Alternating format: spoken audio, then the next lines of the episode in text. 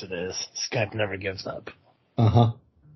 There's got to be a moment where we just uh just say goodbye to Skype. It's just I don't I don't get it. Like it's kind of like in one of those like loveless kind of relationships. Like like even though like there's no love there, you fear that if you leave, that you just might not find something else. Right. I feel that's what Skype is for us. Like we're we become comfortable in uh in our situation, in our environment. And we, we you know, we ventured off and we tried different things just to lead us right back to Skype. Yep. Yep. Yep. I believe I believe Skype uh, quite possibly could be my longest relationship I've ever had. Oh no. I know. That sounds about right. yeah. Honestly, there's a decent chance that I could say same. Right. No, I mean, I wait. Maybe Twitter or Facebook. No, come on. I think Skype was definitely before Facebook or Twitter.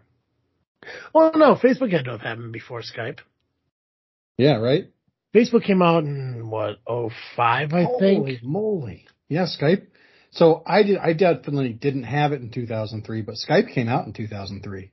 Oh shit. Okay. So and then Facebook, I think was 2005. I believe you're right. Twitter would have been 2007, I believe.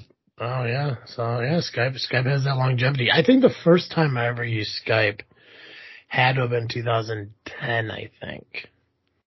And the only reason I used it is because uh, my girlfriend at the time was on some kind of uh, church retreat to New Orleans, and uh, it was one of the easiest ways to communicate. I guess I, I don't understand how phones wouldn't have been easier, but whatever.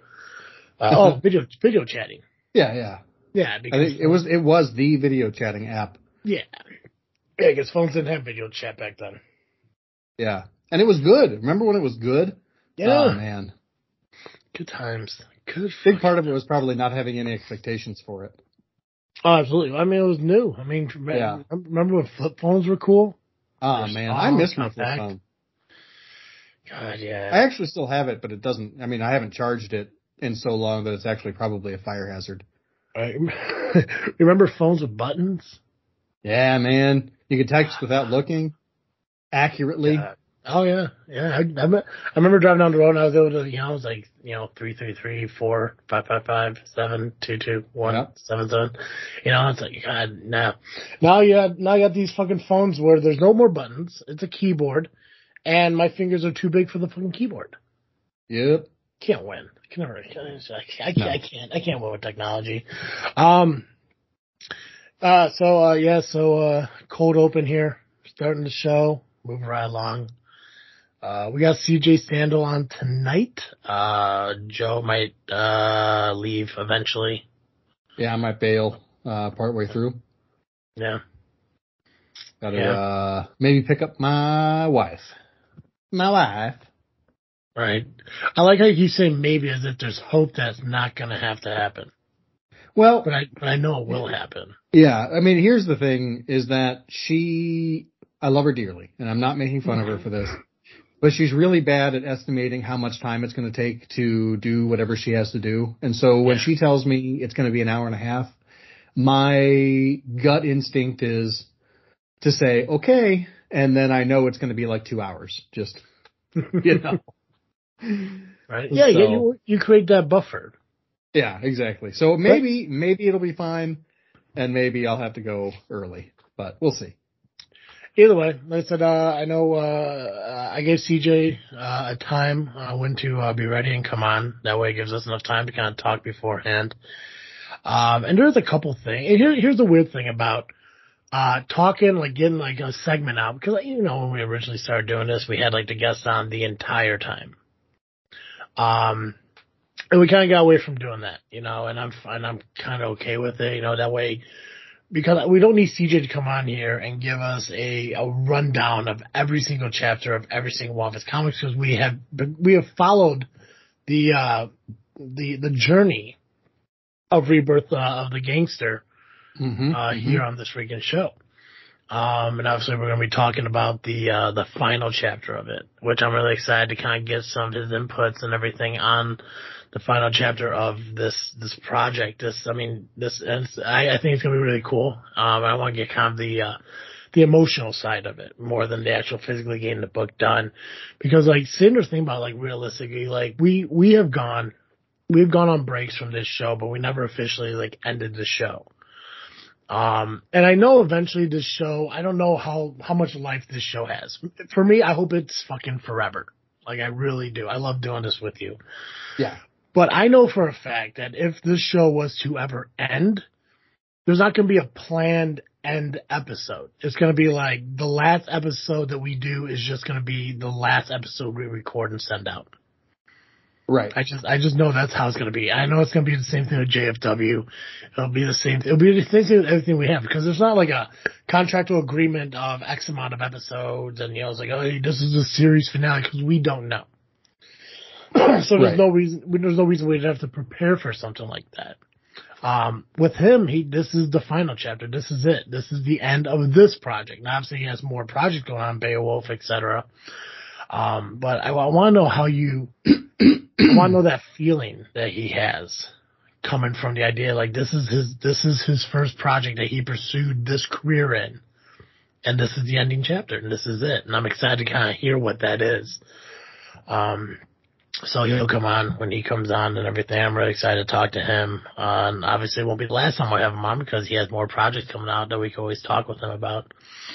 Um, but I want to take an opportunity to talk about some things that we haven't had a chance to talk about, uh, over, because obviously over the last few weeks we, uh, did the, uh, the mayor, uh, debates for Chicago, which the election's coming out next week, the 20th, Yeah, I mean, it's uh, been- a week from today. So. Yeah, it's it's been ongoing because of the early voting. Yeah, so um, we didn't get a chance to do it last week because my my work for the first time got exhausting for me, and having phones dispatching isn't the worst thing in the world, but it, it was just so stressful and everything. I was just I, I just I I don't have the motivation to record an episode. Like I just don't. Even getting through the Monday episode I did for JFW was a struggle in itself. And I was just like, I just had no willpower to do it on fucking Tuesday. And I was like, well, maybe we could do it on fucking Thursday. And I got through Wednesday and then Thursday. I'm just like, I, I just can't fucking do it. Yeah, it Which, happens. yeah, which I'm, I'm fine with. Um, but I want to talk a little bit about February because there's a few things that have gone on in February. We just never had a chance to talk about it. So I want to do that. Uh, but before we get into anything, I want to remind all you guys that this episode of this freaking show is brought to you by CarterComics.com. Your one-stop shop for all your comic needs, whether it be graded or raw, Carter Comics has got it all. Not just on their website at cartercomics.com, but also on their four different eBay accounts that they run, uh, you know, do auctions and buy outright negotiations for their comics. They have thousands of titles to choose from. So many titles that they can't even put all of them online right now. So you can check out uh, all of their options, all of their uh, comic books that they have for sale, and you can fill up your cart. You can buy them outright on eBay and stuff. Either way, if you use the promo code, I'm sorry, goddamn, discount code. God, it's been a That's right. It never ends. It The permanent ends. code. That's right. As long as as long as Doug wants us. as long as the checks keep coming. It's a code. Uh, use the discount code FREAKNET, F-R-E-A-K-N-E-T. You'll save 10% on your entire order. And if you happen to go check out CarterComics.com and you can't find the comic you're looking for, reach out to them. You can reach out to them through uh, their uh, Facebook page at CarterComics.com or reach out to them through the website at CarterComics.com and they'll, uh, they'll see if they have it in stock. Like I said, they get comics in so often that they just can't get everything up onto the website right away. These, they're slowly adding and progressing as they go. But there's so many titles to choose from, they just can't list everything all at once. But they are working on it, so reach out to them, say, hey, I'm looking for this comic. Do you happen to have it? If they do, they might, uh, you know, make it work for you. Tell them that Travis Steer Cartoon Joe sent you over there and, uh, see, uh, see about that there discount. Uh, there still is a plan for, uh, me and Cartoon Joe to host, uh, Carter Comics, uh, auction through Facebook Live, uh, sometime. I'm thinking this spring, early summer just hasn't been nailed down yet, but that's still the plan. So hopefully we get that situated and we get you a set date for that. Uh, cause I'm also really excited about that. So CarterComics.com, discount code FREAKNET, F-R-E-A-K-N-E-T, save you 10% on your entire order. Heck yeah. This freaking show is also brought to you by audible.com. If you're looking for your next great read, head over to audibletrial.com slash freaknet and sign up for a free 30-day trial and a credit towards your first audiobook purchase. That's right. You can pick up any book in their catalog for free plus a 30-day trial of all the other great benefits that Audible has just by going to audibletrial.com slash freaknet and signing up right now. Perfect. Thank you. That felt weirdly professional. right. I should say like a like fart or something. Just there's um uh, there's a moment where we're gonna have to. I don't know if we have to. I think we're fine doing what we're doing. But like pre-recorded promos, remember when we used to do that?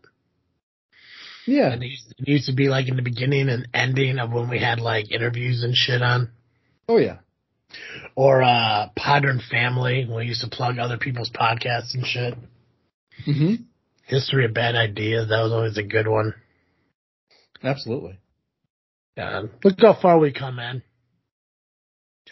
Doing eight, things live. So yeah, fun. Yeah, nearly eight years. We gotta do a live soon. We haven't done a live in a while. That's true.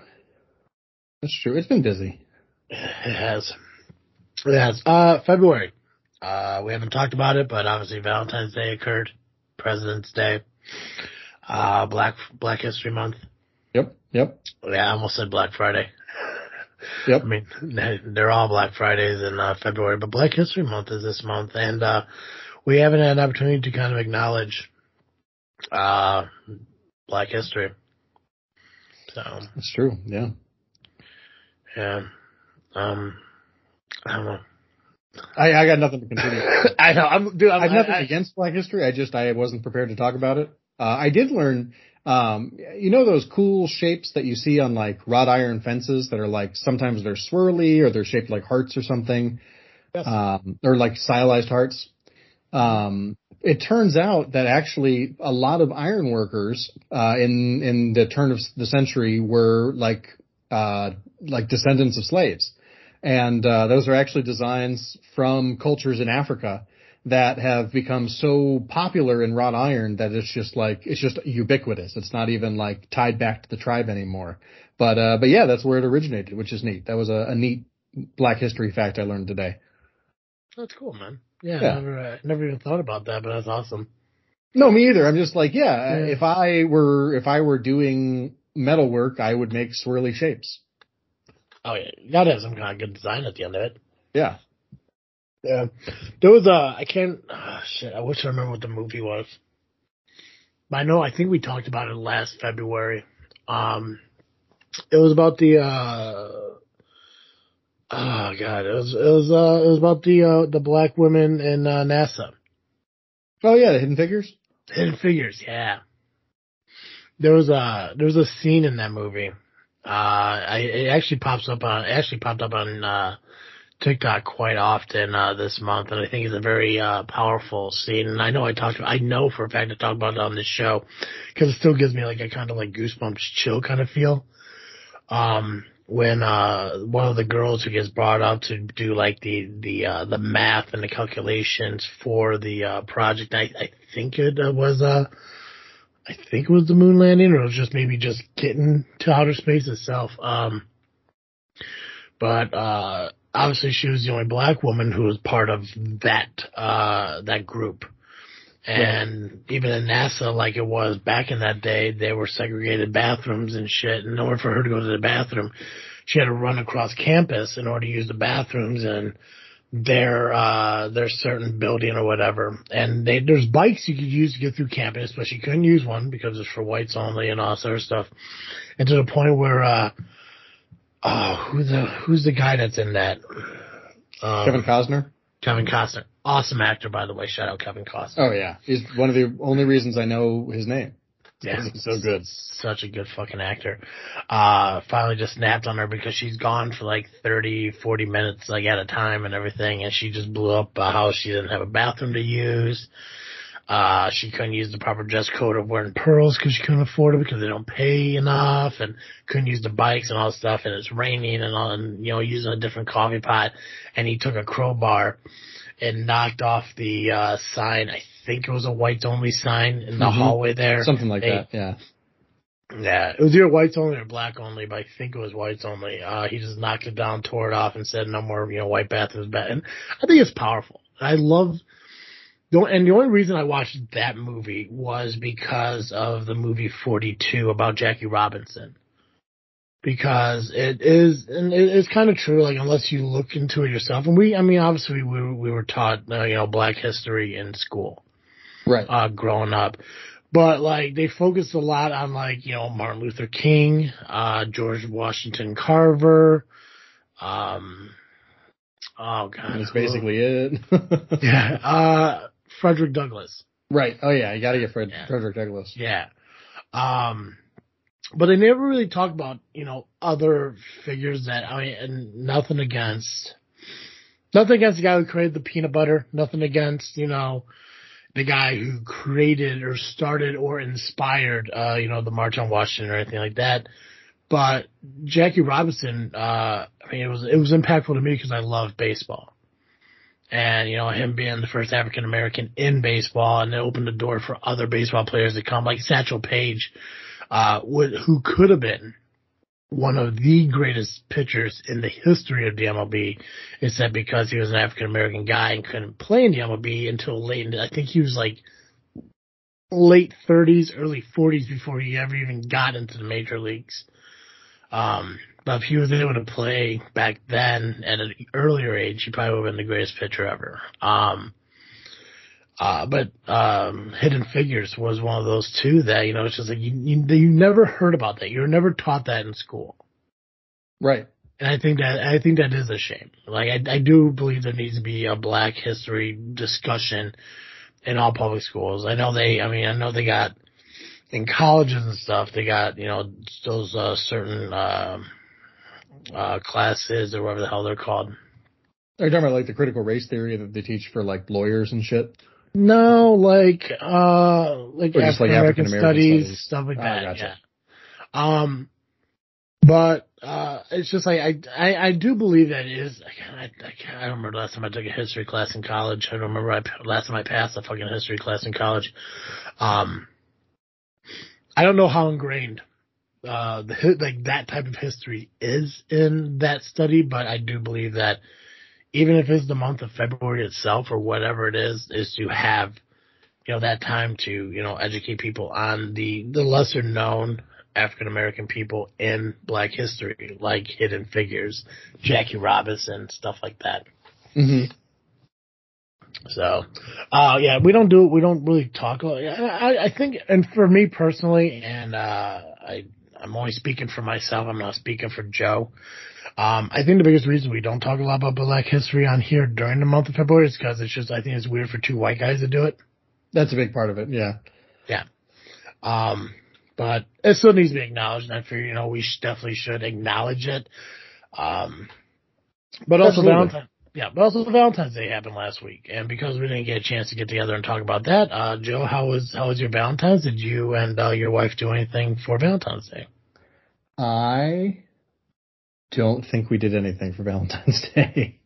Uh, I am trying to remember, uh, we kind of both got up and were like, oh yeah, I guess it's Valentine's Day. Do you want to do anything? And we were like, ah, it's Tuesday. Yeah, No, not really. yeah, so sure. it's uh, it's a struggle. I mean, I think we both said Happy Valentine's Day to each other, but beyond that, I was just kind of like, ah. So you guys Maybe don't I do- bought her pizza. Was it a heart shaped pizza? No, it was just something from Domino's. Oh yeah, you motherfucker, you fucked I up. I know, I know.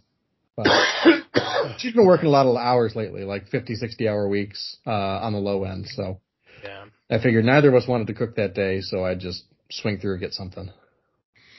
Yeah, there was a um, there was a conversation I had with a friend of mine um on Instagram. I think it was like last Thursday, maybe. Uh, I wish her a happy Valentine's Day because uh, she has a significant other that she gets to spend that day with. Excuse me. And um, she asked me how mine was, and I told her it was, you know, it was anticlimactic because I don't have anyone to celebrate Valentine's Day with. And she was telling me, like, oh, well, you know, you can give cards to friends and pets and family and stuff like that. And it's like, realistically, from, from my perspective, that's not what Valentine's Day is. You know, it's not for a day of, you know, giving cards to pets. Right. You know, or, you know, like, like, you know, Mother's Day, I'll give flowers to my mom. I don't need to give her flowers on Valentine's Day or sending, you know, gifts to my friends and shit, cause that's not what it's for. For me, I believe it's honestly for to be with the person that you care the deepest about that you share that connection with. And I don't see a need, uh, to, you know, do that. And she thought, I guess, I guess she thought it was kind of weird for me to think that way. But I mean, realistically, the whole point of Valentine's Day is to be with somebody. And I just like, I, I don't know, Joe, but from all the people that I've talked to who are with people, like 75% of them just said, yeah, we really didn't do anything. Yeah. So, it worries Yeah. me. I haven't, uh, you know, with, with, I, I, I don't know. I mean, I hate to still talk about COVID, but I feel like with COVID, I just, holidays have stopped feeling like holidays. And so it's just, it's really hard to be like, ah, you know, I'm, I'm with you every day. Every day is special. Uh, how do I make this one day extra special? I just, it's just not, you But know. don't don't you feel? And I don't want to put you on the spot here, Joe. I don't know if uh, your wife listens to this show, but don't you feel after three years of pandemic, the times that we struggled through, you know, the unjoyous holidays and stuff, it's time to revive the feeling that holidays are supposed to bring us.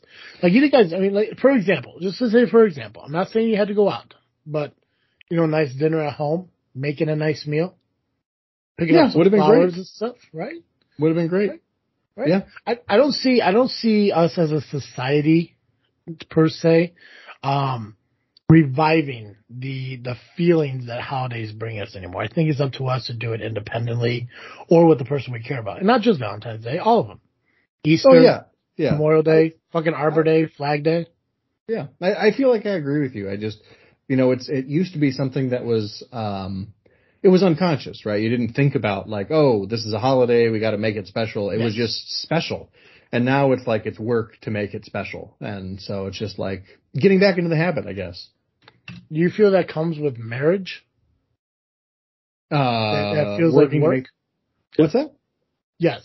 Yeah, working to make holidays special. Is that a marriage thing or is that a pandemic thing still? I don't know. I don't know because we will have been married eight years in July. I still can't believe it's that long, man. Yeah, me either. And you're you're together what, like five or six years before you got married? yes, uh, like I think seven. Yeah, man. No, no, it would have been five or six. Let's see, we would have been married in 2015. So I'm I'm yeah, we would have gotten Yeah, I'm just in trying to. 2010 we got together. So five, yeah. Yeah, I'm trying to throw out logical numbers. I just I I ballpark some odd numbers. Yeah. No, you were right though. But you ever You right notice I was that? I don't, I don't know if you ever noticed that for uh, with me before. Whenever I guesstimate fucking numbers and dates and stuff, they're always odds. 11 or 13, I've 15 or noticed 17. Yeah, I don't do it, you know, well, has it been like five, ten years or, you know, seven, eight years? No, I go like five or, five or nine, give myself a buffer, a window. Yeah. Always odd numbers. Big fan Yeah. of odd numbers. Number 27, my favorite number. Nice. Can't explain it. But uh, no, I, I just I just feel like you know there's a lot of people and nothing nothing against you know the the married and the relationship people who just feel like Valentine's Day is another day. That's fine. I mean you guys live your lives the way you can, but it bothers me because Valentine's Day is one of my favorite holidays and it sucks I never get to celebrate with somebody. In my entire life, I have probably let's say from I don't want to call it a real relationship because I was 12 years old. But the earliest relationship that I could recall of something that I know I had feelings for. Like a, like a like-like feeling. I'm not going to say Mhm. love. Again, 12 years old, but a like-like feeling was 12 Sure. years old. So we're looking at now 20, uh, 20, 21 years of life that from my like-like to love feelings and whatever, I have probably celebrated a total of one, two, three, four, five. Five true Valentine's Day with a significant other. And those are my happiest holidays that I can recall in a relationship. It's not Christmas. Christmas is family. You know, my, the person I'm with, I do consider family at the holidays. Push that aside. Thanksgiving, not so much. It is what it is. Family again. But Valentine's Day is like, is like, I mean, to me, that was more than fucking anniversaries and shit. It was just because that was the special day that was, that, that was put in place for loved ones. Cupid, hearts, candy, flowers, the whole fucking thing. And I love Valentine's Day because I'm, I'm, I, I'm a love kind of person. Nice. And, and, and, and it, it, it saddens me when I talk to people and they say, I ask them like, "Hey, how was your Valentine's Day?" And they're like, "Oh, well, no, we don't really celebrate Valentine's Day." It's like that sucks.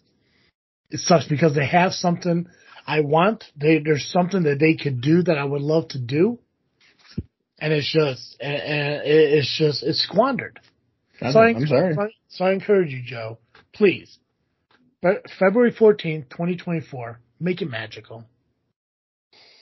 Don't do You'll it have to for remind you. me, but I'll try. Don't do it for you or your wife. Do it for do me. Do it for you. do it for me. Yeah, uh, you'll have to remind me, but I will try. Oh, I'm gonna remind you, brother.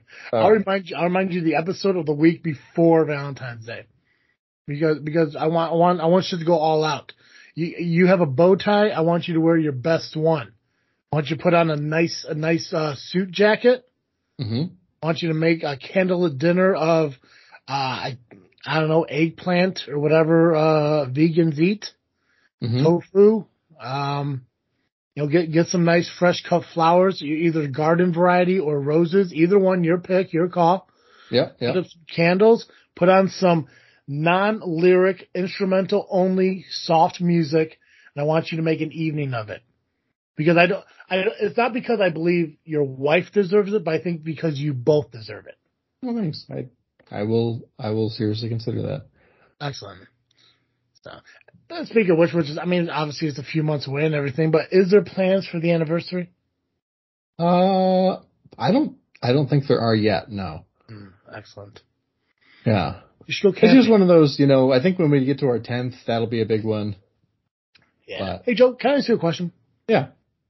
And I don't mean to, you know, move on from our conversation that we're talking about right now. If I say, hey, let's go camping this summer, you in? Yeah. I want to go camping so bad, but I can't I, find anyone to go camping with. Same. I love camping. It's one of my all-time favorite things. Right? I 100% want to go camping. And we could do it like in the middle of the week where like, you know, it doesn't interfere with your job and I can take vacation. Yeah. Yeah, right? No, just fucking just go camping. I think I think that'd be fun. Mm-hmm. Yeah. I love it. Um I I should probably see if CJ's even like on yet. I haven't got a message or I haven't seen anything. I can't believe how many different chats I have fucking open that date back all the way to fucking God 2017. Holy hell! When was the last time CJ was on? It was sometime last year, right? Yeah, something like that. I should really go through these and see how many. There's so many chats over them. It's insane. Babes of Lore, James Dermond. See, mine. Well, and you know, I I change accounts sometimes by accident, so mine goes back to 2017. Yeah, mine mine go back back. I. I think this is the same one that I used. Uh, there's 20, there's 2016, 2015. Uh, November 4th of 2015. Uh, I, I, I guess the most recent one I have is, uh, when, uh, we had Geekcast Ryan. Wow. Holy hell, God. I don't know what the hell that is. Uh, mm-hmm. God, there's F and Epic the first time. There's just all, there's just so many of them to think. It's just this Colin, Geekcast Joe, uh, okay, I gotta find, I gotta see where, uh, oh, here it is. Awesome. Uh, he just, while we're doing this, he's like, uh, I'm ready for the recording. So, uh, uh, let's see here. Uh, I don't want to do that because I feel like I'm going to screw something up. This is the one thing I hate about my relationship with Skype because I don't know what I can or can't do without screwing this up. So let's add participant. I'm going to go CJ. And, uh, chatted over a year ago. It's nuts. Let's add him. Let's see what happens. Worst case scenario, we screw it up. Yeah. Mm-hmm. Uh, He just doesn't come on. right. Hey It's like guys, how are you doing? There we are. Good. Oh, we're so glad. I, Yeah. I was, uh, we were wondering whether or not you were on ready to go. And, uh, I was just about to say, ah, he's not going to show up at all for revenge for, for not answering his emails. Yeah, that's definitely it. Gotcha. I'm Gotcha. glad it worked out. Excellent. CJ, I'm gonna let, Sorry, I'm I'm bad let- at answering emails. CJ, I'm gonna let you know that we're rolling right into the show, so this is it. Sounds good. So, so, so you don't gotta profess your love to me because people want to know that. That's But how, true, how, how have you been, man? It's, it's been, uh, I think it's been almost a year. Nah, it couldn't have been a year since we had on last, but that's what Skype is telling me. I think yeah, it's been a year. It's been pretty good. I mean, I I've done definitely some stuff writing. I finished Mm-hmm. Rebirth the Gangster, which is I mean, technically it's coming out May 1st, but um, the last like single issue of that came out a couple months ago. I finished this the second story arc for my Beowulf comic, uh, that modern day mashup of Beowulf and Lovecraftian horror. Um, other than that, kind of working at my day job and just kind of trying to survive this Midwest with winter. How about you guys? Winter has been brutal, and here's the, and here's the thing too is like because I because you're I, I don't know if this is giving anything away, but you're up in Wisconsin, correct? Yep, I am. I'm in Madison. Yeah. Yep. So with with my job, I dispatch people out to do work on a consistent basis, and we have sent so many guys up to Wisconsin almost like every other day. And it's weird because like when they come down and they're talking about like, oh, you know, you know, it took me a little bit longer because the roads are so bad and the snow's coming down, but yet in you know Illinois, it hasn't really hit yet.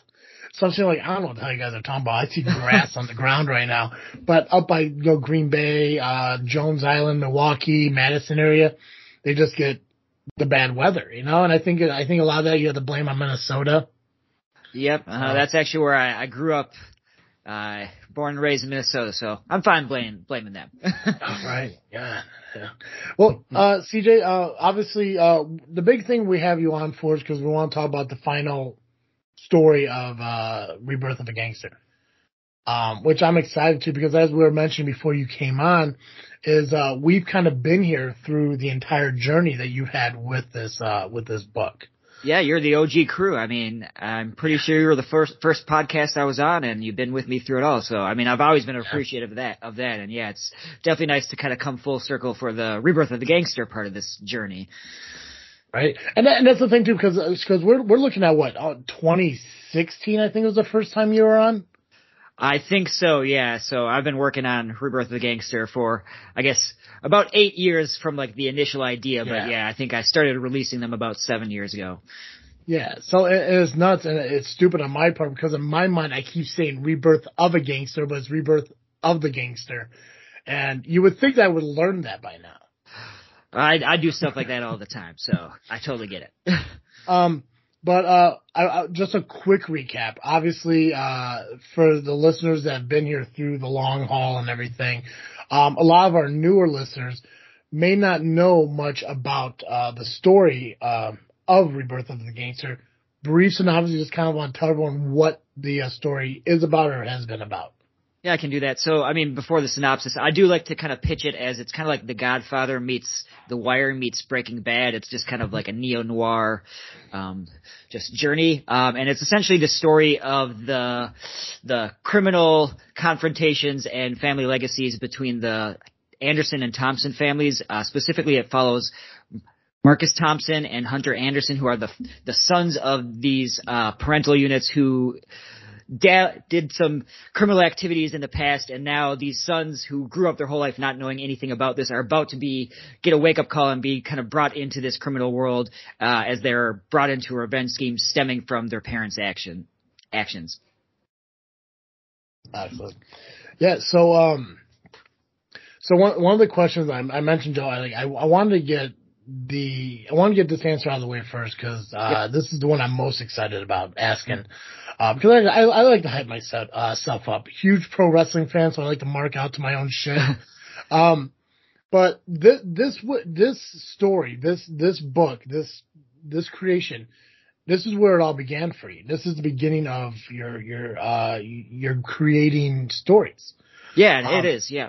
So how does it feel knowing that this one is finally coming to an end?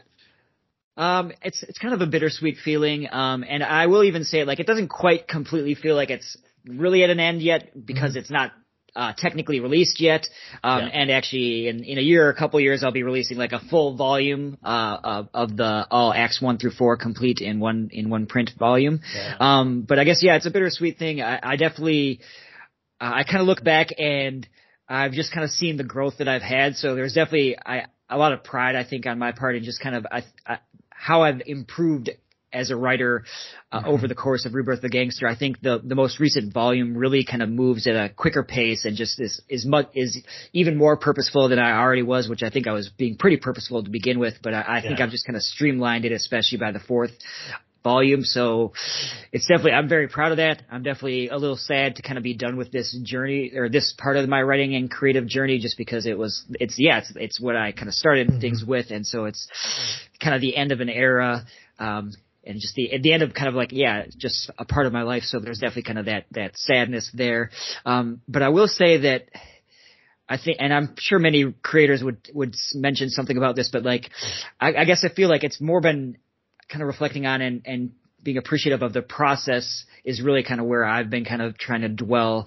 Um, and uh, I guess like the fact that I'm done with Rebirth of the Gangster doesn't feel like I'm necessarily done com- with like anything really. I guess I just I'm like kind of chomping at the bit to keep doing other things, and so yeah, I'm done with this chapter of my uh, my writing. But I guess because I've kind of delved more into the process and invested more in that uh, as opposed Yeah. to kind of like uh, like a product or like a, a, a goal outcome. I think I've been able to kind of just enjoy the journey as it's been going on. But then that kind of does create, I guess, a little distance at the end because that wasn't. Um, I guess as I, I evolved as a writer a creator, um, that wasn't really my goal. Was like just this product. It was more just about the process and becoming better as a writer, as a creator, as a as a marketer, all that type of stuff. And so I think that the more that I've invested in myself in the process, finishing this just feels like oh I finished a step in the process. I haven't finished like this big big big thing, even though it is. Yeah, it's like it's like a 600 page kind of tome. Uh, and so Mhm. it is a big deal, but I do think kind of the more that I've shifted to being really more process focused, um, and just investing on myself as like a, a writer of all things, it, it does, it doesn't feel like, I guess, as big of an ending as I, I as like you kind of are making it out to be. And I, everybody that I talk to when they, when I've like just brought this this up, they do kind of get like that. Oh yeah, it's like such a big deal. How does it feel? And again, it's like all those emotions I, I just described. But I guess it again doesn't quite feel as like big of a deal as they think, and even I would have thought when I first started this uh, series. Yeah, because well, it's, and I, I'm, I'm not, I'm not a father of any sorts. Uh, I have a dog. I have a dog, but uh, Mhm. that's a pet. But I, I, I guess if it, to to the right person or to somebody, it's very relatable to like you know like seeing your first child go off to college. Yeah, Like, it, it I mean, it is, is your something like that. I mean, I think it's like child is something you create, like a, a being you create, and I guess this is Mm-hmm. um, for at least somebody like me who I'm, I'm not going to be having kids. Um, Just that this is kind of one of the closest equivalents I've had pets. Also, that's another uh, uh, not equivalent, but it's another another similarity. Um, but yeah, it is definitely an interesting thing to yeah, kind of like it's like I've raised it and now it's going to be just out in the Mm-hmm. world and kind of out of my control. Kind of like when a kid leaves home, I'm sure. exactly right. Let me look at Joe. Joe's a wild, uh, wild young, young kid. A wild young kid. A wild young kid. I know. 31, but whatever. Um, so Going to this- bed at nine thirty, getting up at five. I uh, do the same so- thing, but you're younger than me, so that's that's definitely something nice. right? Right. Joe is what we like to call a whippersnapper. Uh, so how how many how many books are in this series? so there are four uh, graphic novels. Yeah. I did do a variant cover for the first one, so when people are looking online, they'll see like there are five volumes, kind of, but there are really only four total volumes. There are just two two editions of Act One, um, and those c- compile. I had released uh, these issues digitally at first, so each trade has uh, or graphic novel has six issues, so it's a 24 issue series. Gotcha. Now was was twenty four always the plan, or did you have like an idea of how you wanted to complete it, but all of a sudden you had more ideas that it just grew from that point, or was from the very beginning, it's like I'm going to create this this story. Here's my arc. It's going to have 24 issues, and this is it. Or was there a moment where, like, let's say you got to maybe issue 13 or whatever it was, and you say, oh, you know what, we we could also add this into the story and help build that arc more.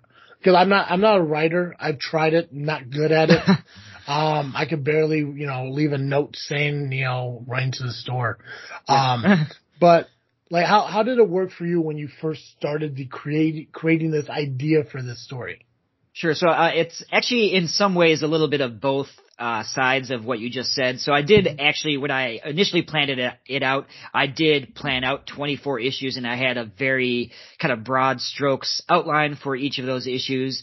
Um, but then I guess the other part of your, of what you were saying kind of comes into play that as I was writing, there were definitely things that started interesting me more, more as I was writing than maybe when I had first outlined it or just I thought of new things as I was writing, so I definitely started adding things and um, even even to the degree trimming or cutting some things out that I hadn't initially planned based off of just uh, the way the series was going for me. Um, but it it did always um, I had always intended to have 24 issues for graphic novels. Um, I I I as I wrote the last few issues, I did kind of adjust the page count a little bit just to to to uh, to make it work for what that scene or that chapter needed to, to have. So mm-hmm. I did kind of become much more flexible as I, as I, as I wrote the series, but I did always have that intent, intention of like 24 chapters essentially. I gotcha.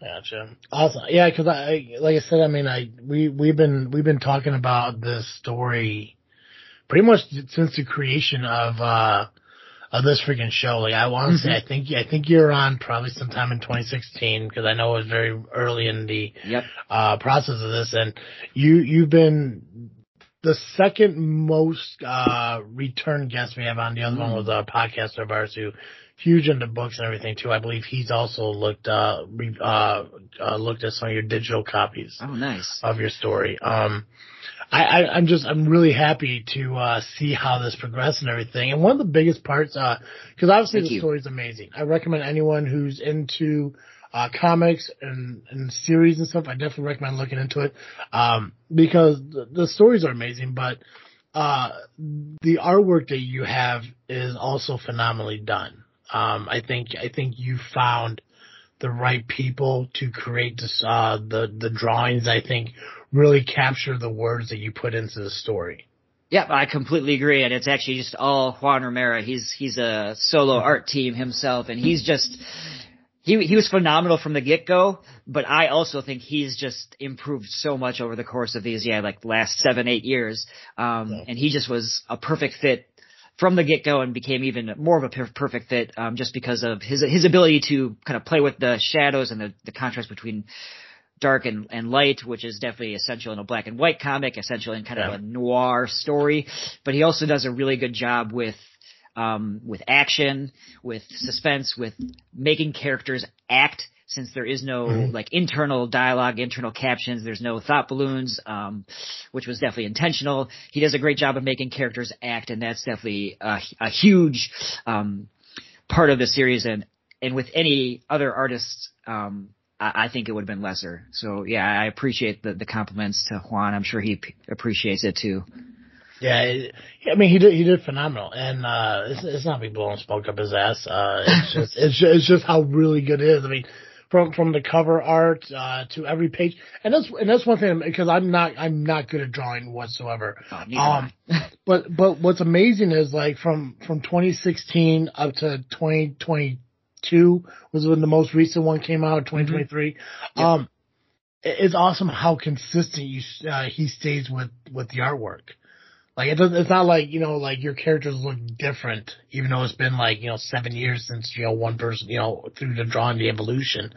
Um, and I think that's incredible. And also lovely. I said, you have a certain style of writing that I, I absolutely love too. The noir, how you keep talking about noir, I think, I, I think that's terrific. And I think that's unique, and I love that you had the opportunity to do that into this story.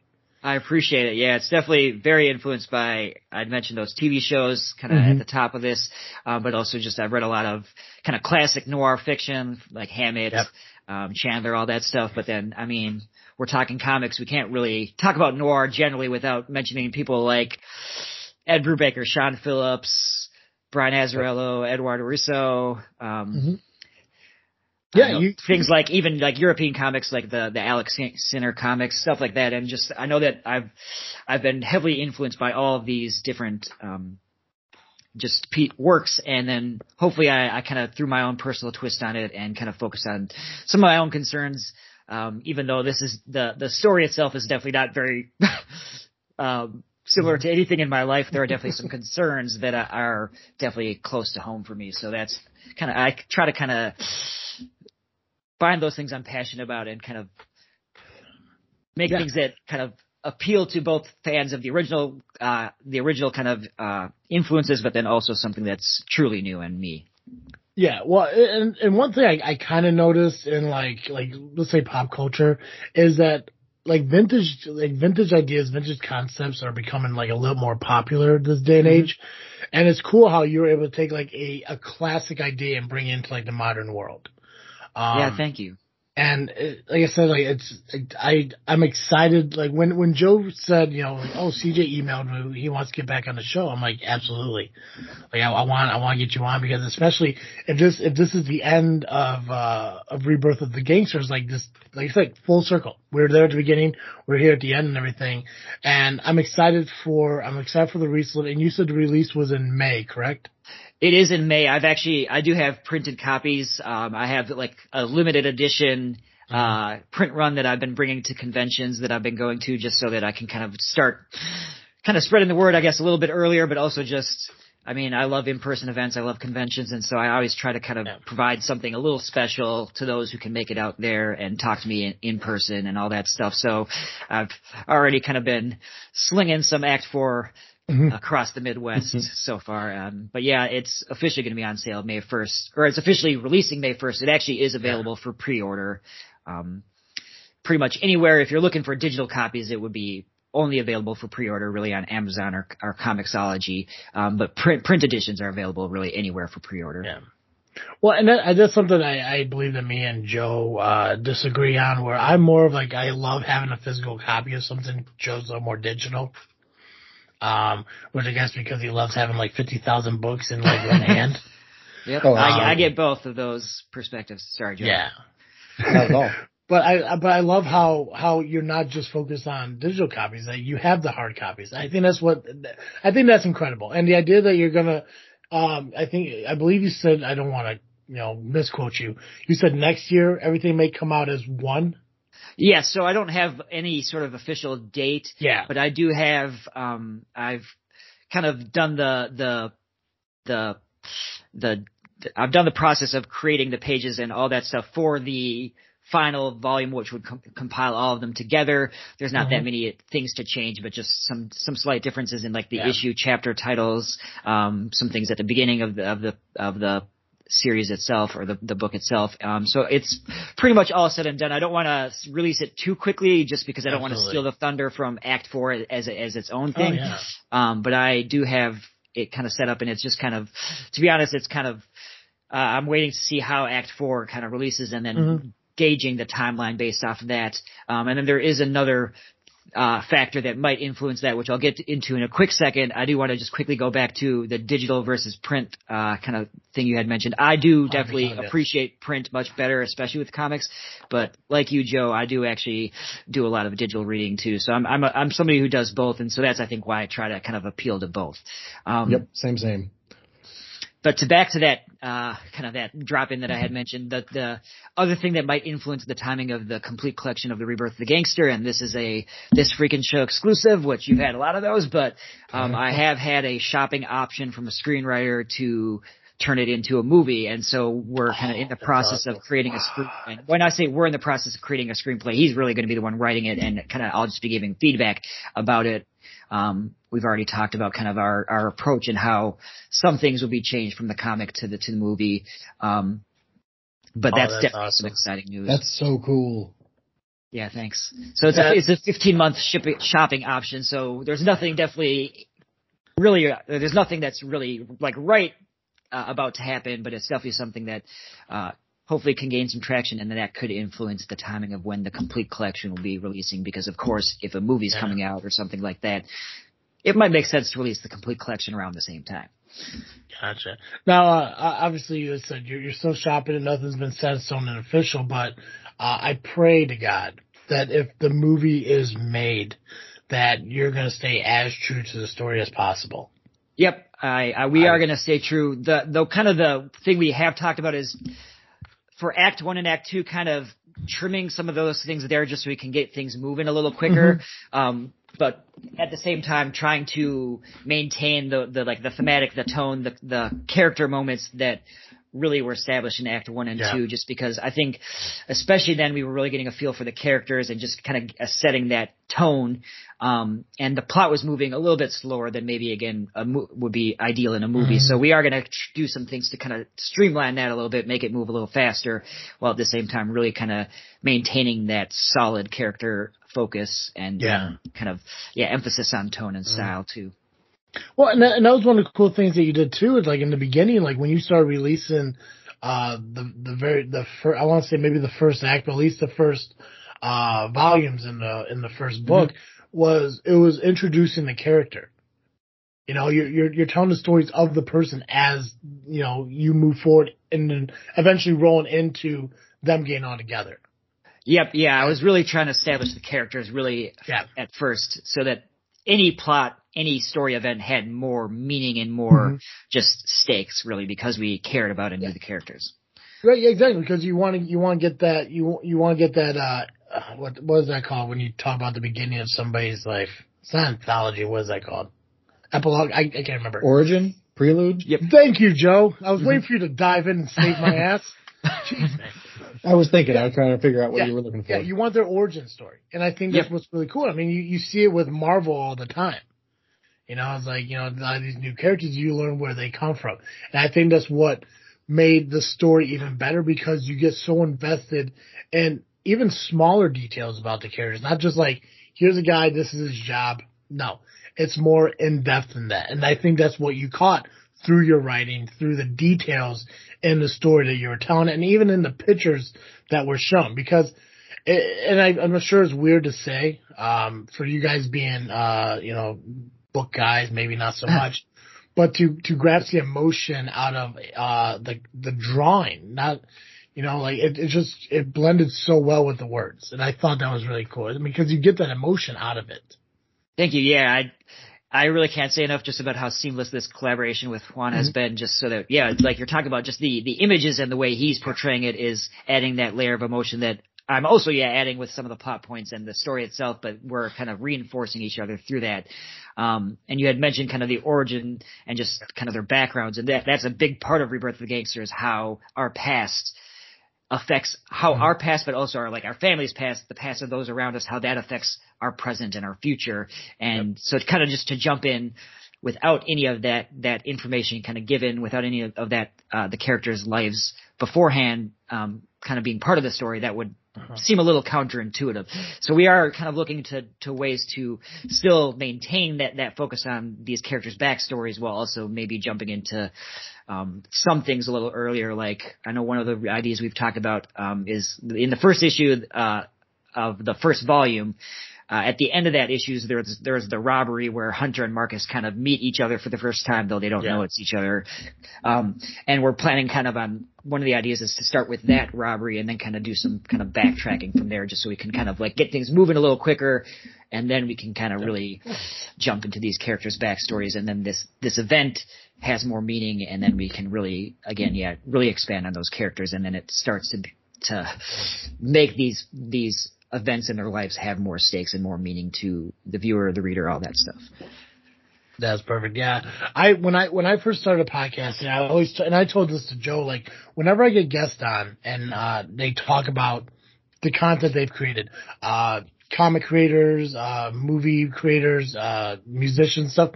I want to be able to collect so much, you know, of their stuff that they have created because Mhm. I finally put my office together and I, I, I got I got shelves that need Nice. things on it.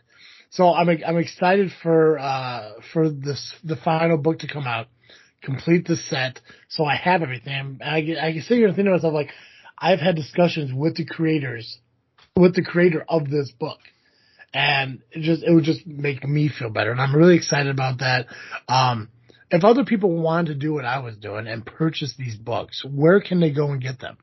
Sure. So, I mean, uh, if you even just type in CJ Standal on Amazon, on Barnes and Noble, stuff like that, you can find them. Uh, you can also go to my website, cjstandalproductions.com, and there is a, a tab there that kind of takes you to some of the more common places to buy any of these, whether you want to buy them in print, in digital, um, and even for, we haven't really mentioned much of my, um, prose book, nonfiction book outside the panels, but I also have an audiobook version of that. So there's even like links to where you can find it on Audible, stuff like that. Um, so, so really anywhere selling books, but also cjstandalproductions.com would be the, the kind of the one-stop shop that would have it all. Yeah, talk talk to me about outside the panels because I did see that that was a 2020 it came out.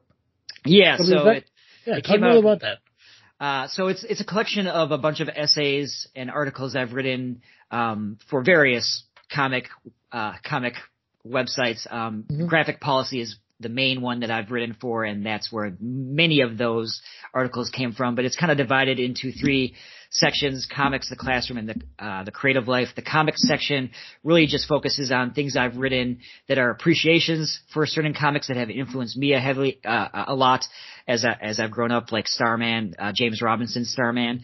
Um, Yeah. There are also art or essays, articles about like historical aspects of comic comics. There's actually an, an essay about kind of World War II and non and nonfiction slash informational comics, um, and kind of the rise of that, especially um, as kind of like spearheaded by Eisner, and that actually is, is inspired me to create. I'm actually in the middle of a uh, a book called Comics Tell the Truth, which is actually going to be looking at the history of informational and nonfiction comics across the the, the history of the United States. Um, so that's kind of the comics section, and then there's the classroom section, which I write about. Uh, I before I before I kind of switched some jobs, I used to be a high school English teacher, and I created and taught a graphic novel classroom uh, for the last three years that I was teaching at that high school. And so I kind of reflect on just the process of creating it, the process of getting it approved by the, the school board and all that stuff. But then maybe more importantly, the process of teaching it, how it differed from teaching other things. And also just what I learned about co- the uh, comic creation and just uh, like how comic how comics are received by I guess just Yeah. People who aren't as into comics as maybe you or you or you, you two or me um, that I write about that. And then the final section is the creative life, where I kind of take you behind the scenes of how I created Rebirth the Gangster, um, how I went from like the idea to the outline to the script to finding Juan to collaborating effectively with him, running a Kickstarter, all that type of stuff. And in that section, you can actually see that original 24, um, or the outline where I like do have the 24 I- issue by issue breakdown, um, for Rebirth of the Gangster as a series. So it's kind of interesting. I haven't, I haven't looked at it in, a, in maybe a year or something like that, but even when I looked at it last year, it was interesting to see, yeah, where my outline was right on the money, but then also where I, s- where I kind of diverged from it. Yeah. Joe, you ready for this? Nice. You ready for this, Am I Joe? ready for what? What? Outside the Panels by CJ Standal is available on Audible. Yep. Oh, fantastic. It's also narrated by me. You know, Um, first, first kind of first like audio production. So there are there are some some rough spots, but it's definitely uh, I guess I- I'm always a fan of getting kind of like the the text from the author themselves and Mhm. just being able to hear the voice as they expected Oh, it to be read. Uh, so that's another kind of cool benefit. That and that's what. and it- So when when it popped up and everything, I looked like narrated. I'm like, thank God, because like I I get like some like you know you know fantasy stories and stuff like that. You don't necessarily need the author's voice, but when you get like autobiographies that are read by somebody completely who the story isn't about, it just ruins it. Right. I agree But- completely. But that's really awesome. Um, we we know you. Uh, so uh, Rebirth of the Gangsters wrapping up here in May. Uh, you got Beowulf. How's that going?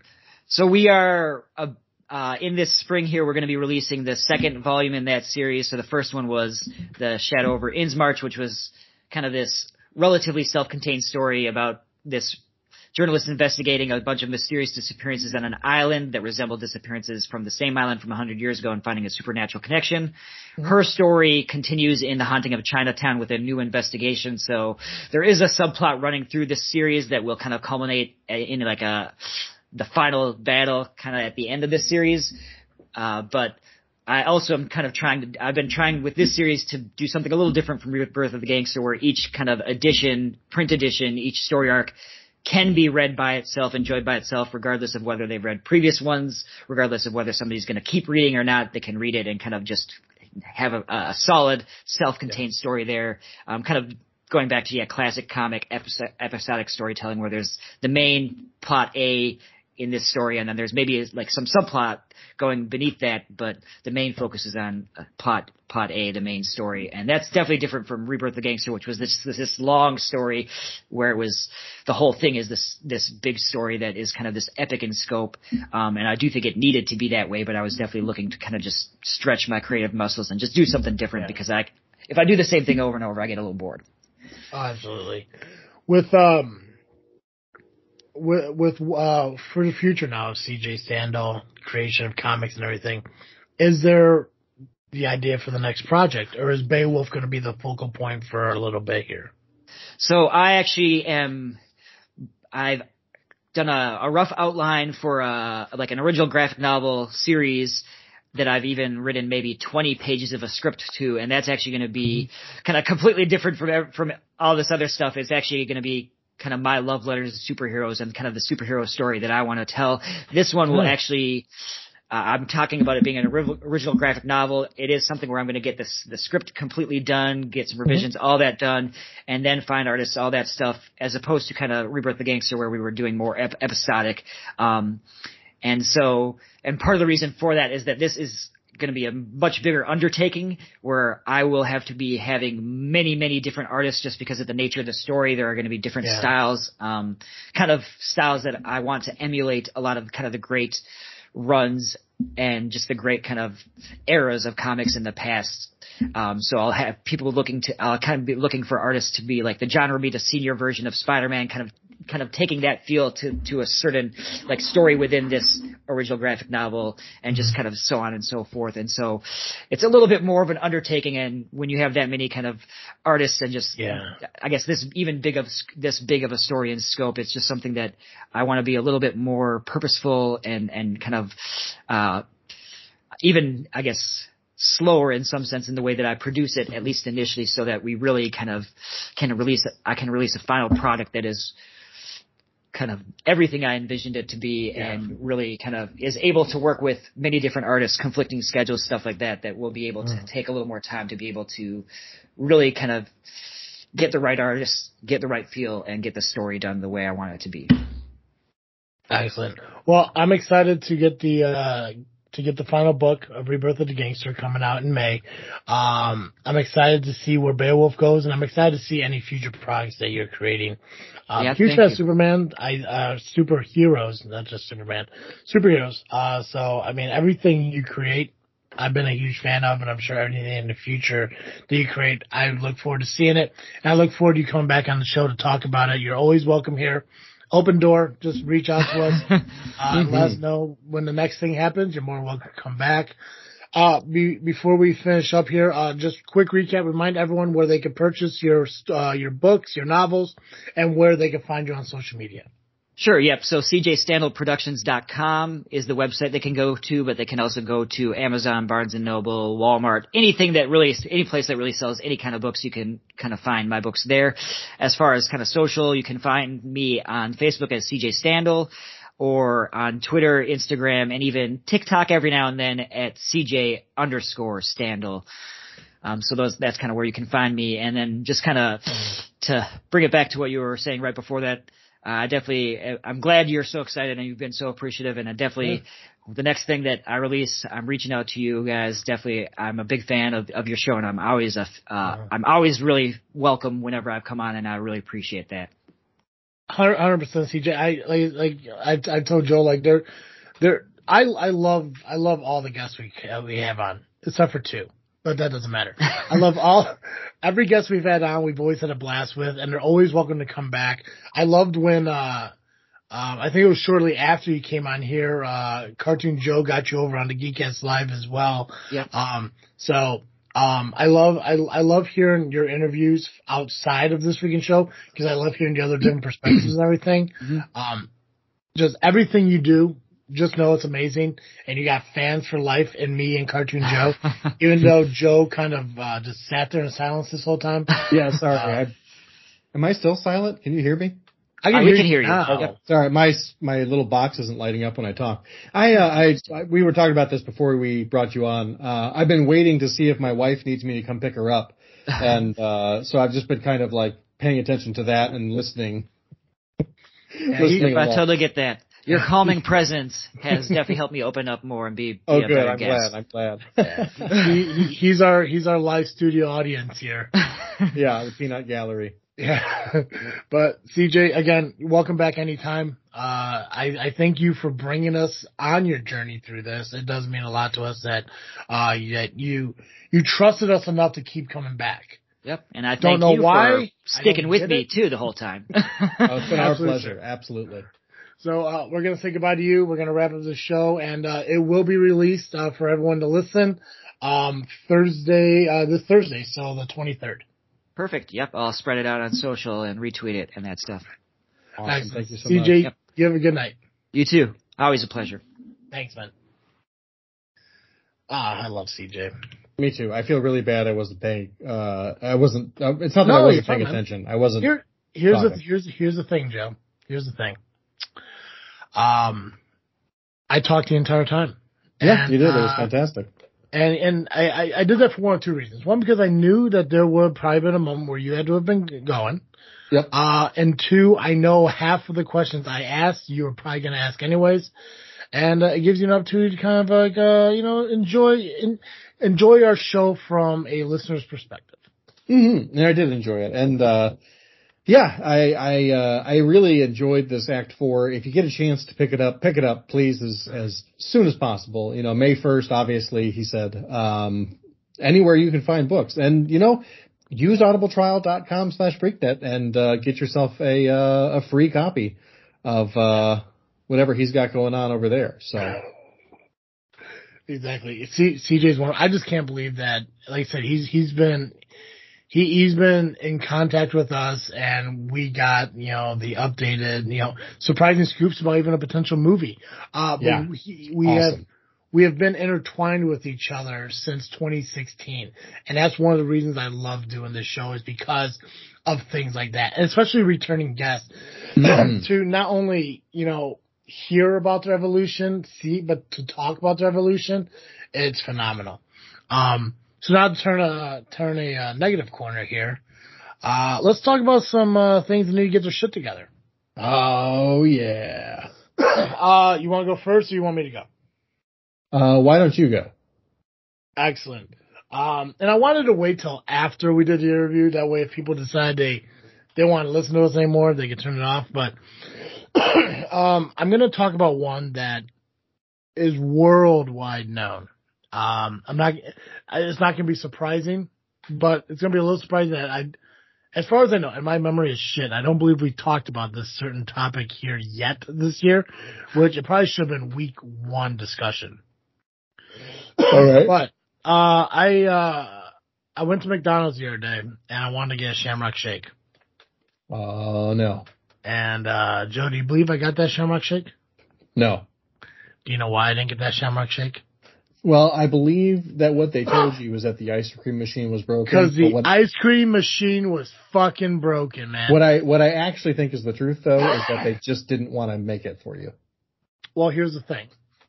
If that was true, then they had to have really committed to it because I used the app.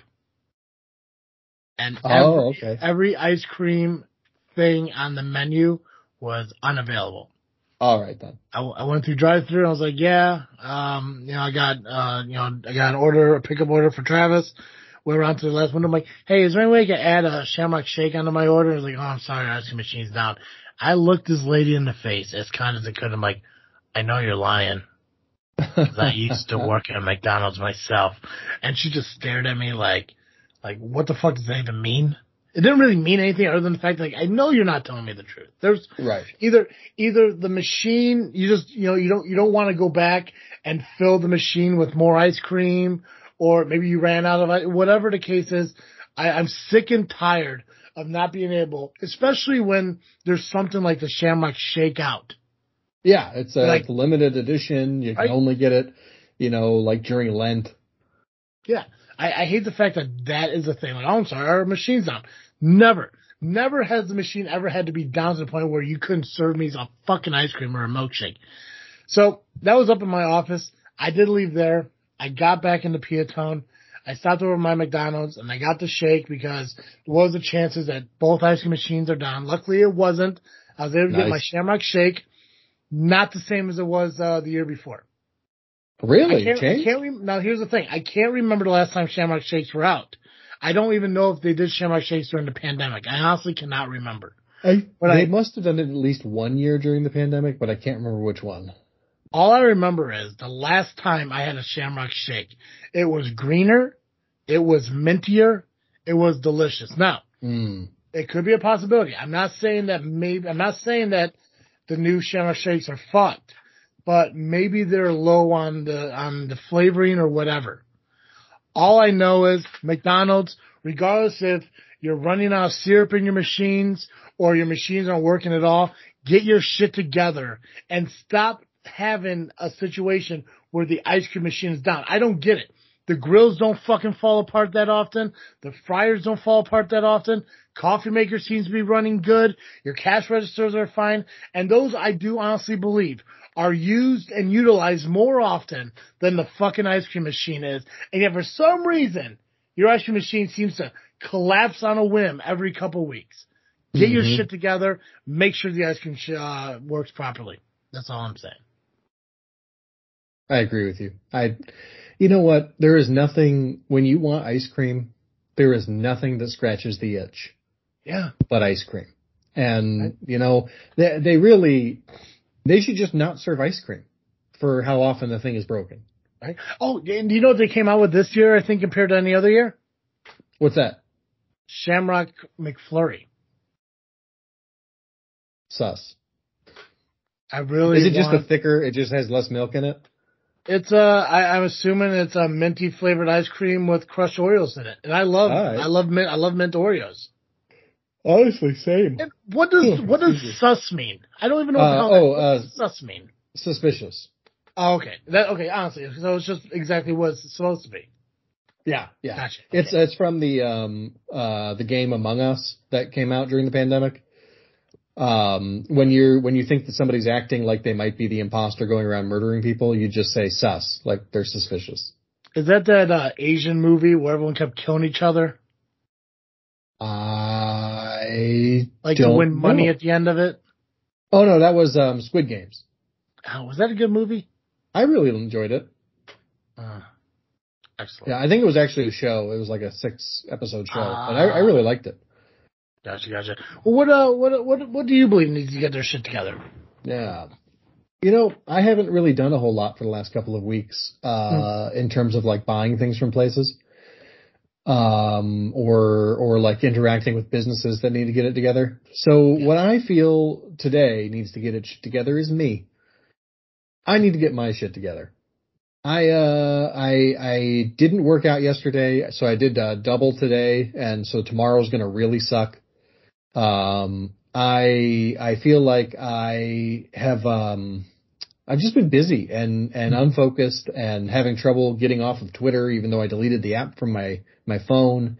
Um I just I just needed to get it together and uh and start focusing on things that matter and uh and and getting my getting myself together. You know, I I I really have been thinking about it uh, in the back of my head since since the beginning of the show, but yeah, I mean, there's really no reason uh you know, I'm I'm up at the very latest by 6 a.m. every morning. We don't walk out the door before 8.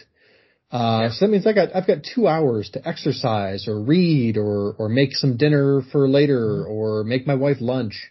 Um, there's so many things I could be doing with those two hours. And most of the time what I do is I get on Twitter or I get on Facebook and I just read through whatever happened overnight. and um and whatever's happening like right now because there's always you know uh I start checking it about the same time everyone I follow gets up and starts tweeting. Yeah. Um and it's just stupid. There's no I, I don't need to be on there. It doesn't improve my life to uh to to be on there for an extra 2 hours every day just cuz I got up and and whatever. I I need to get my shit together and and and just I need to work out every day like I'm supposed to. I need to start probably eating a little bit better because I, um, I, I, don't know. My, I, my, I think my calories are down. I'm not eating as much, but what Yeah. I am eating, you know, I, instead of having three meals a day, I'm, I'm often just having two meals, but my, my meals will be like a whole foot long sandwich from, from Subway and then like, uh, a burger and fries and a shake from, for lunch. Real, real Yeah. quick, Joe. Real quick. Yeah. When you talk about Subway, are you using it as an example, or are you truly still eating Subway? I'm mostly using it as an example, but I did have Subway for breakfast this morning. Did you get a foot long sandwich? I did with the on flatbread. Was it thirteen fucking dollars? Uh, close. Well, it was it was thirteen dollars because I also got a coffee. It blows my mind how expensive Subway is. I don't want to take away from your your thing. Oh no, you're But good. still, you're good. It's it just gotten way expensive. there there has been days where I would leave work and there's a Subway on my way home. Like you know, I would really love to go get like a, you know, like a sub sandwich. You know, a, a fresh a fresh healthy fucking sub sandwich. But then I think to myself like that fucking foot long, you know, Italian or tuna or whatever the fuck it is, is gonna be anywhere from eleven to thirteen fucking dollars. Yep. And I just I can't justify that knowing that not too long ago, five dollar footlongs was a thing. Yep. It was five dollar foot longs, then it was six dollar foot longs, then it was just like uh foot longs or whatever they cost. Yeah. Yeah. You know what? While we're at it, Subway, get your shit together too. There we go. Yeah. but yeah, so I don't know. I just I'm not down on myself or anything. I'm I'm feeling mostly good about myself, but I just you know there's things that I need to improve, and I'm really happy that Lent starts tomorrow. So I've got a reason like uh, uh actually to get my shit together and uh and not not you know not be such a slouch. Absolutely. Well, I mean, the whole, I mean, again, accountability is a huge thing. Uh, one of the biggest things I'm excited about is knowing that, um, I'm finally getting into the rhythm of being up early in the morning. Uh, actually earlier than I expected because my whole thing is setting the alarm for 5.15. I've actually been waking up at a quarter till five. So, Nice. um, I'm, I'm going to guess by next week. I'm, I want to, I want to see how Wednesday and Friday feel. Uh, but I've been consistently getting up early for the last few days, uh, Nice. without alarms, just naturally waking up. So, um, I feel like, you know, once we hit, you know, maybe next Monday, I should be good on that track to start moving my uh, workouts to, uh, to mornings. I, Outstanding. I have been doing them in the evenings and everything, which have been fine. But again, like I think, I think if I do it in the mornings, it'll kind of help me out a little bit better because obviously if I'm waking up early in the morning, like quarter to five and everything, I'm just going right back to bed. And then when I wake up at 6.15, I'm fucking dead deadbeat exhausted. It's like, I, if I stay up, maybe I'll be okay.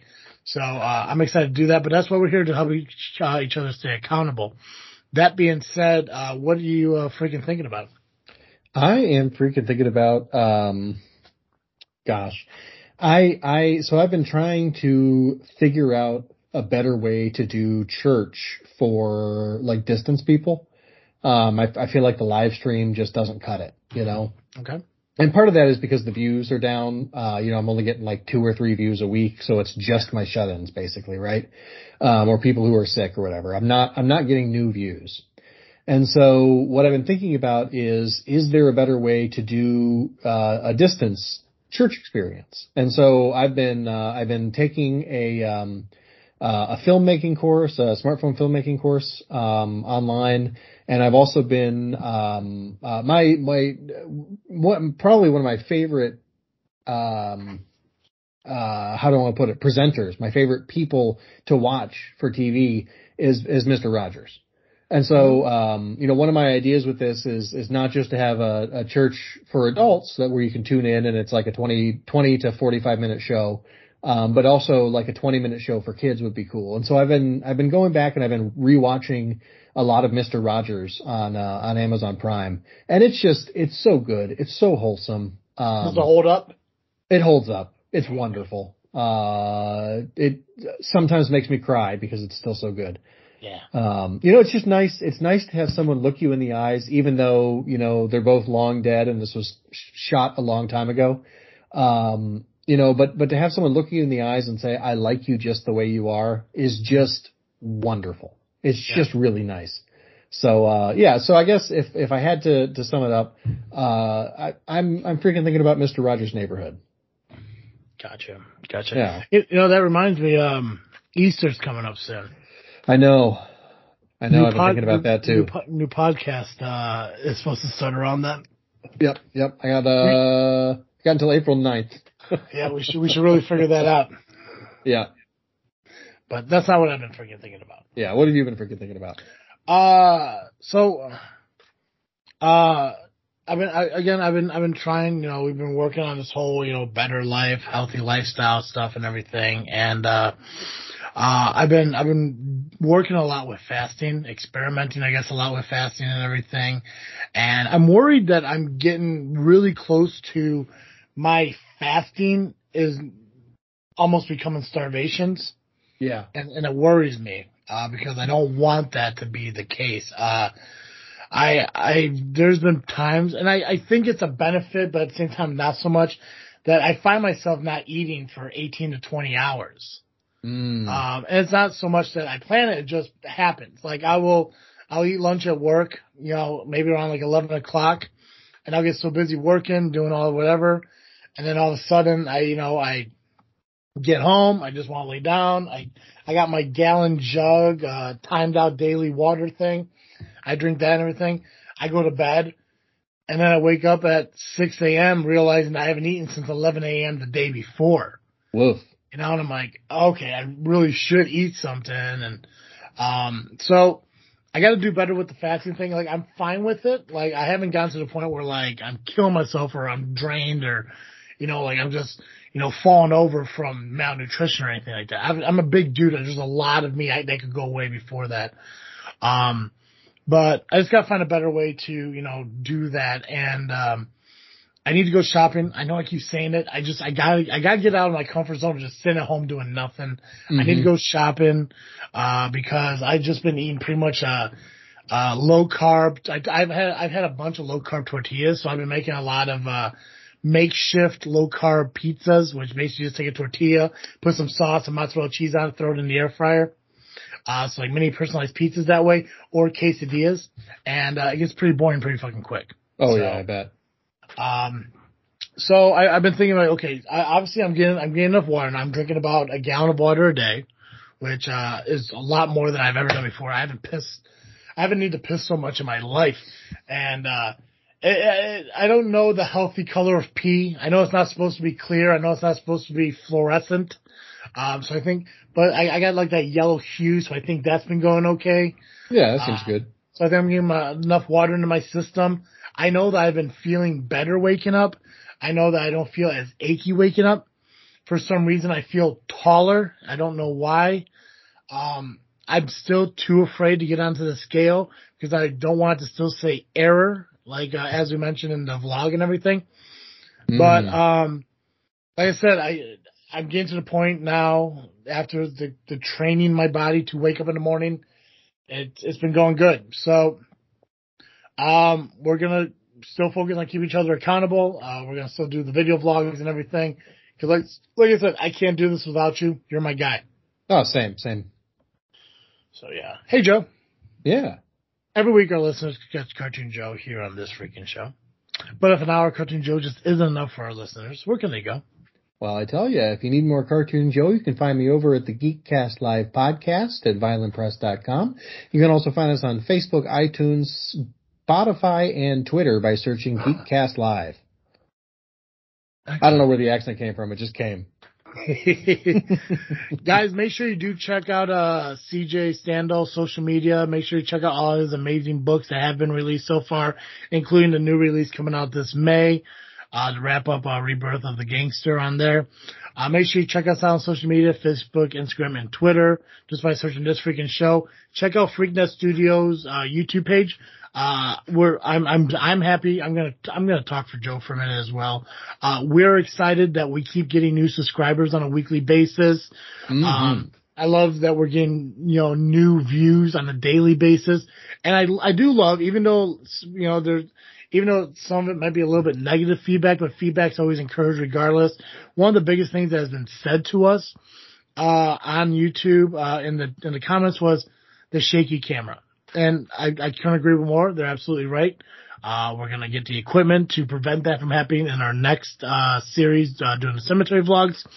And one of the things I guess we moved too fast through the cemetery. So I guess we'll just take a little bit slow next time. But um, comments, we like comments, we like likes. Uh, you know, please keep you know subscribing and you know hitting the notification bell on YouTube for the Freaknet Studios. We have more videos coming out. We were supposed to do, uh, I think Burger King uh, this past weekend, but I just with work I just couldn't do it. Uh, so, Same. uh, Joe, uh, we'll make it up to them. We'll do maybe we'll do two food videos or something, you know, coming up or something like that, just to kind of balance it all out. Oh yeah. Uh, how about how about Burger King and White Castle? Really fucking blow our assholes out. yes, just what I need. um, so no, we're gonna get more videos out to you guys, obviously, because we want to get more content to you guys. Um, so make sure you do check that out, and of course, you can find our sh- our show wherever you do listen to your podcast, whether it be on iTunes, pod, uh, Google Podcast, Spotify, Podbean, Player FM, uh, wherever you get your podcast. Check us out. Make sure you subscribe, rate us, you know, hit the notification bell so you know when our shows are released. Guys, that's all I got. As always, I am Travis Singh. And I'm Cartoon Joe. And thank you for listening to another episode of this freaking show. I'm out.